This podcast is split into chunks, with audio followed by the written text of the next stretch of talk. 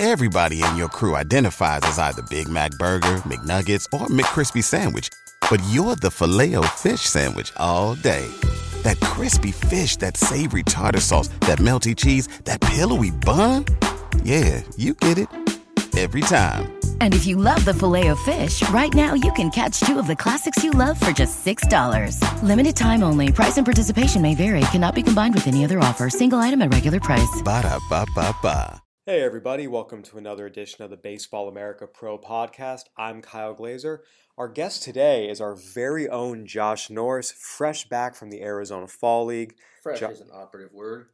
Josh, this is your Super Bowl every year, your favorite thing in the whole world. You saw It's a two week Super Bowl. Yeah. two years ago, Gleyber Torres was in the league. Last year, Ronald Acuna Jr. This year, Vladdy Jr.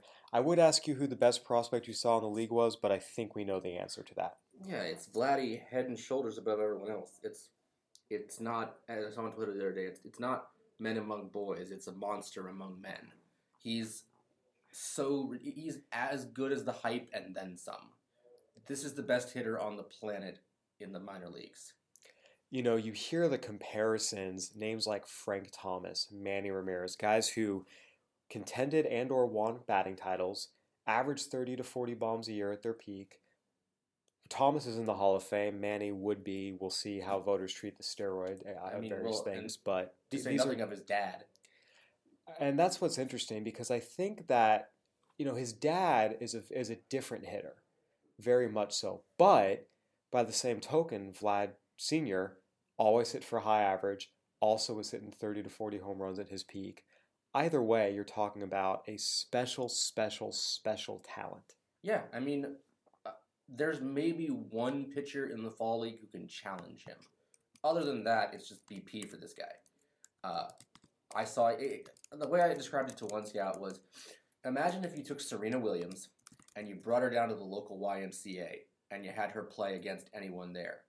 Serena is Vlad, and the rando at the YMCA is every pitcher she, he he destroys people. There was one game I want to say early, uh, it might have been the first game I saw him, where uh, Salt River brought in Justin Lawrence, who is a Nasty sinker baller from the side. right 97, 98 miles an hour from the side. I thought, okay, this is right on right, high velo. This is going to be a, a problem. Nope. First pitch, 97, shoots it to the gap for a double. I mean, th- like it was nothing. Like he was swatting a fly. He had, I think he struck out once when I was watching him, and Ryan Castellani got him with a slider, and then And by the way, Ryan Castellani's slider is a certifiable plus pitch, and at its best, it's even a tick nastier. So it's not like it's he's a not nobody. the one I saw. But Oh, well, that's right. Again, consistency has been a thing with Castellani, but at his best, it's a plus slider. it was he got him once, and then not again. Vlad learned. In terms of, well, first of all, was Vlad playing DH for you? Was he Third first base. He was all third base. All How third was that? It was fine. I mean, it was. There's some stuff he needs to learn. Like you probably, sh- if a ball's hit to Cole Tucker, you should probably let Cole Tucker have the ball because you at this point you have trotted your way over to the shortstop hole, and uh, you're you're in trouble there. Um, you know, he he moves better than you think. Uh, he I had- heard that pretty consistent. He had like two or three infield hits while I was there. Um, there was one where he, I was standing at the line and I watched in horror as he ran into the dugout for a foul ball. Thank goodness he didn't fall. He just went down the steps very quickly. But it was like, no, Vladdy, no, this is not why we want you there. But like in other times I've seen him, I saw him in Buffalo this year where he dove for a ball and his belt busted. Uh, that was weird. We had a, a delay. We had to go get a new belt. It's a Pablo Sandoval status. It really was. Um, but you know, he's he's not as bad uh, of a runner as you'd think. He's not gonna ever be a great third baseman. But I don't care where you play him. He's gonna profile and he's gonna hit and hit and then hit some more. We know Vladimir Guerrero Jr. is a stud. That keeps being reinforced to us over and over and over again. Non Vladimir Guerrero Jr. division, who stood out to you in Oh. your looks? Forrest Whitley. That was the best pitcher there by far. so funny story. I, I, I saw him the first day, and he struck out eight in three innings, and then had a little trouble in the fourth inning. I think in part because his team took like 25 minutes to score, so he got to sit on the the, the bench for a while. But I, they made very little contact. I'm talking even foul balls during that three inning stretch. He the, that David MacKinnon got a ground ball to second was a victory, and it was four pitches that you could go uh, 70 fastball, 70 changeup, six curveball, maybe five cutter. It was unbelievable. He, these these hitters had no chance. The only one who might have had a chance is Vlad, and he wasn't in the game. So, you know, tough for him. I, I would pay to see Vladdy versus Forrest in this setting. I don't know if it's going to happen, but I would definitely like actual pay actual money to watch that. Well, I'll be out in the fall league in uh, two weeks, so hopefully I'll get a chance to see that. But you probably won't have to wait very long because you can watch the two of them match up when they're facing off and when the Astros play the Blue Jays. I don't know if that particular game is coming up anytime soon, but two American League teams. Oh yeah, duh. they they are going to play at some point every year for the next yes, couple years. Yes, I am. I'm still in the Astros in the National League mentality, which tells you, podcast listener, how old I am and how early in the morning this is for me. Especially that you're uh, still on uh, Mountain Time a little bit. I am still on Mountain Time a lot bit. This I was this morning was ah, it feels like seven o'clock. Oh, it's nine forty-five. So Vlad Guerrero Jr. is the number one prospect on the BA Top 100, obviously the With a best, bullet. the, the top, uh, the top hitter. Forrest Whitley is the top ranked pitcher on the BA Top 100. Who are some guys that are lesser, whether it's lower on the 100 or not on the 100 at all, or just guys that maybe you didn't have a great knowledge base of, but who really did something for you in the fall league that opened your eyes? I mean, I've seen as much of Nate Pearson as anybody who doesn't work for the Blue Jays this year. I got him at the end of spring training, and I got him in a spring, uh, an Arizona Fall League start. He made one start during the regular season, so I've seen a good percentage of Nate Pearson's outings this year. Uh, he's really good. He he's not quite Forrest Whitley level, um, but you know it's a fastball. He touched 105 times for me. Uh, it's a, a downer curveball. There's a, a a low 90s slider and a low 90s changeup there. I think he needs a little more finesse on those pitches than scouts agree. Um, but it's it's four pitches that you could easily see being four sixes or better in the future. Uh, he's he has the potential to be at the top of a rotation um, with a little more refinement, which he obviously didn't get a chance to this year because he had a ball lined off his elbow that shattered it. Um, then he had back issues coming out of spring, and I guess he went down to Instructs and they gave him the go ahead to be in the fall league. But you know, he's he's number two for me behind um, what I just say, Forrest Whitley. You know, he's an interesting case because he was someone that was drafted toward the back of the first round last year. And this happens. Sometimes guys are drafted at a certain spot or signed at a certain spot, and then they show up for that first instructs, and teams realize we got something better than we even realized we got. And by the way, it goes the other way sometimes too. There's times you hear about guys who are signed for big money or drafted high, and they show up in instructs, and right away team officials curse under their breath and go, "Oh no, what did we do?" They won't admit it, but it happens more than you think. Oh yeah, Um, but on, but in this case with Pearson, as soon as he showed up to Instructs last year, there was some whispers and talking to various officials and, and things that you know people who weren't you know BSing us were seeing like, hey, they got something really, really, really good here. Obviously, the injuries uh, took over this year, but it seems like as long as he's healthy, as you mentioned, I mean, I mean, he I- has to get better with fastball command. He has to learn to control the body a little more. He's simplified the delivery since uh, high school, um, where he doesn't go hands over head. It's a, it's a clean break to start, but you know it's going to be a struggle in that regard. But um, you know, at that his best, he could be very, very special. I mean, you could, I think his floor is like a Dellin Betances, where he's you know the tall guy who comes out and just dominates you through sheer force of will and you know triple digit fastball. And Dellin Betances, multiple time All Star and anchor of a bullpen for a perennial, uh, well, I should say now perennial uh, division title and, and hope World Series hopeful. That would certainly not be a bad outcome in the grand No, scheme of all relief things. ace is what you would call him, I think. But On the position player side, outside of Vladdy, who jumped out to you?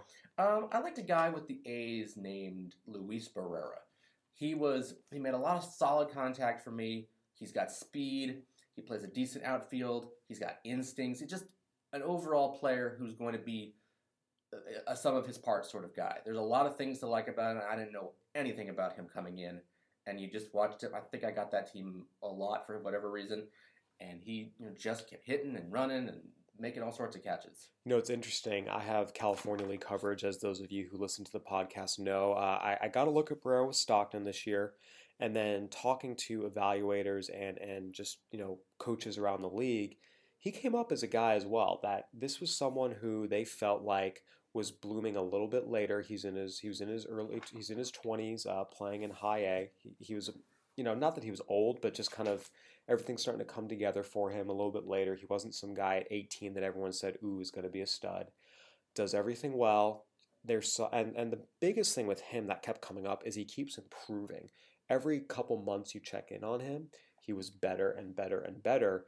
And I mean, again, there were good reports out of him in the California League as, hey, he's getting better. I like him, but he wasn't a Cal League top 20 guy.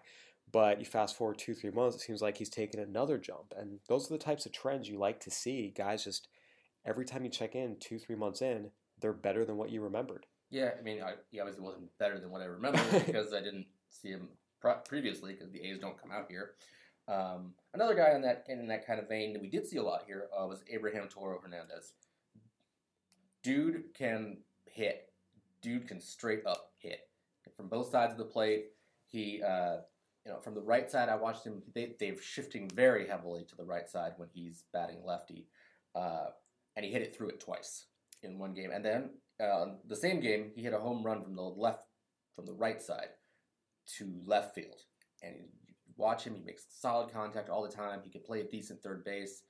Dude's bilingual. It's really impressive. You know, Josh and I actually had this conversation uh, off air the other day. When I went down to Buies Creek this year, just popping in, you know, you knew JJ Matijevic was there, Ronnie Dawson was there. They had a couple other guys funneling in and out. And I, even in July, I came back and said, Abraham Toro's the best hitter on that team and probably the best player. And it, to me, it was not much of a discussion saw him, like I said, hit from both sides with leverage. He was able to get the ball in the air, hit it hard. Buies Creek is not an easy place to go yard in. No. He was sending it out without much of a problem. Saw bat speed, turning around velocity, taking good at bats. Uh, to me, if you're an Astros fan, uh, again, we'll see. Not not that JJ Matijevic is bad. He's he's fine. You know, Ronnie Dawson does some good things, but to me, Abraham Toro Hernandez was the guy on that Buies Creek team, and now playing the best of the best of his peers as prospects. I think he's showing it's absolutely for real. I mean, if you if you're an Astros fan, go to the AFL and see the Scottsdale Scorpions, Forrest Whitley, Abraham Toro Hernandez, JB Bukauskas, Ronnie Dawson. I mean, you got some guys there.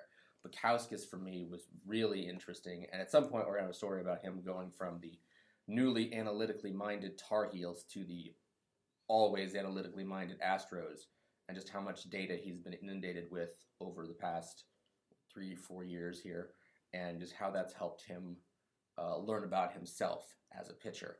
Um, but what you did see after, you know, he, he somehow pitched at five levels this year thanks to rehab. he got to GCL, Tri City, Quad City, Buies Creek, and Corpus this year. Um, so that's that's gonna be a fun stat line to put together for the handbook. But uh, he was really good. You know, it's max effort everything, but fastball was I want to say up to 97.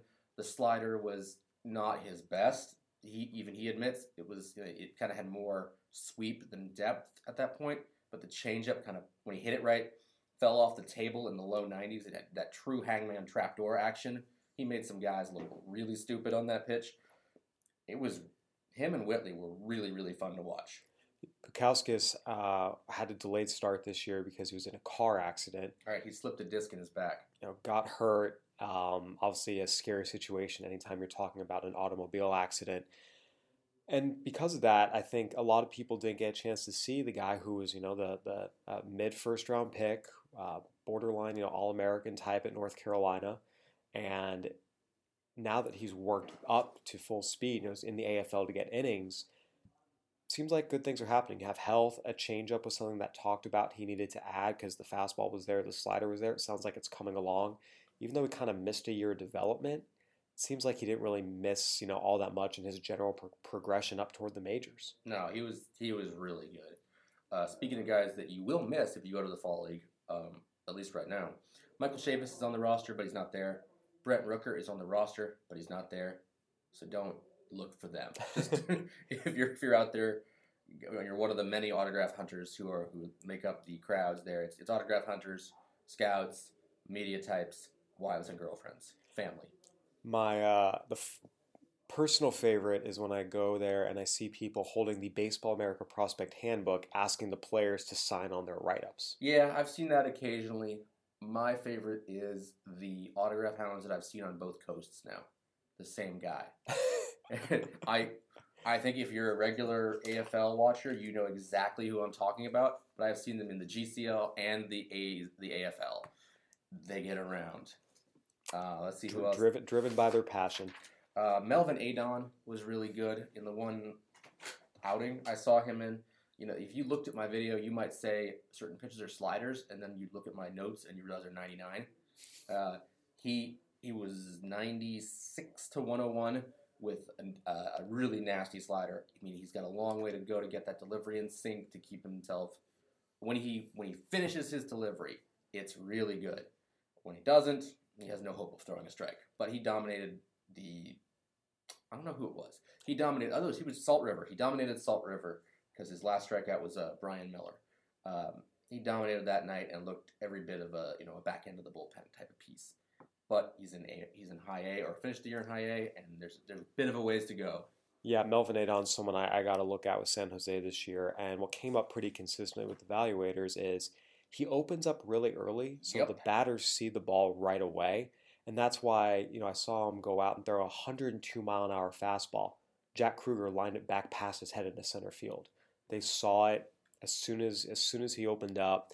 And there's one that you know he had a, a really not a very good year at all starting for the San Jose Giants there is a sense that the stuff is real. He's going to have to really, really, really. It's not a delivery tweak, but a full on reconstruction in some form or fashion to make sure that batters are not seeing him so early.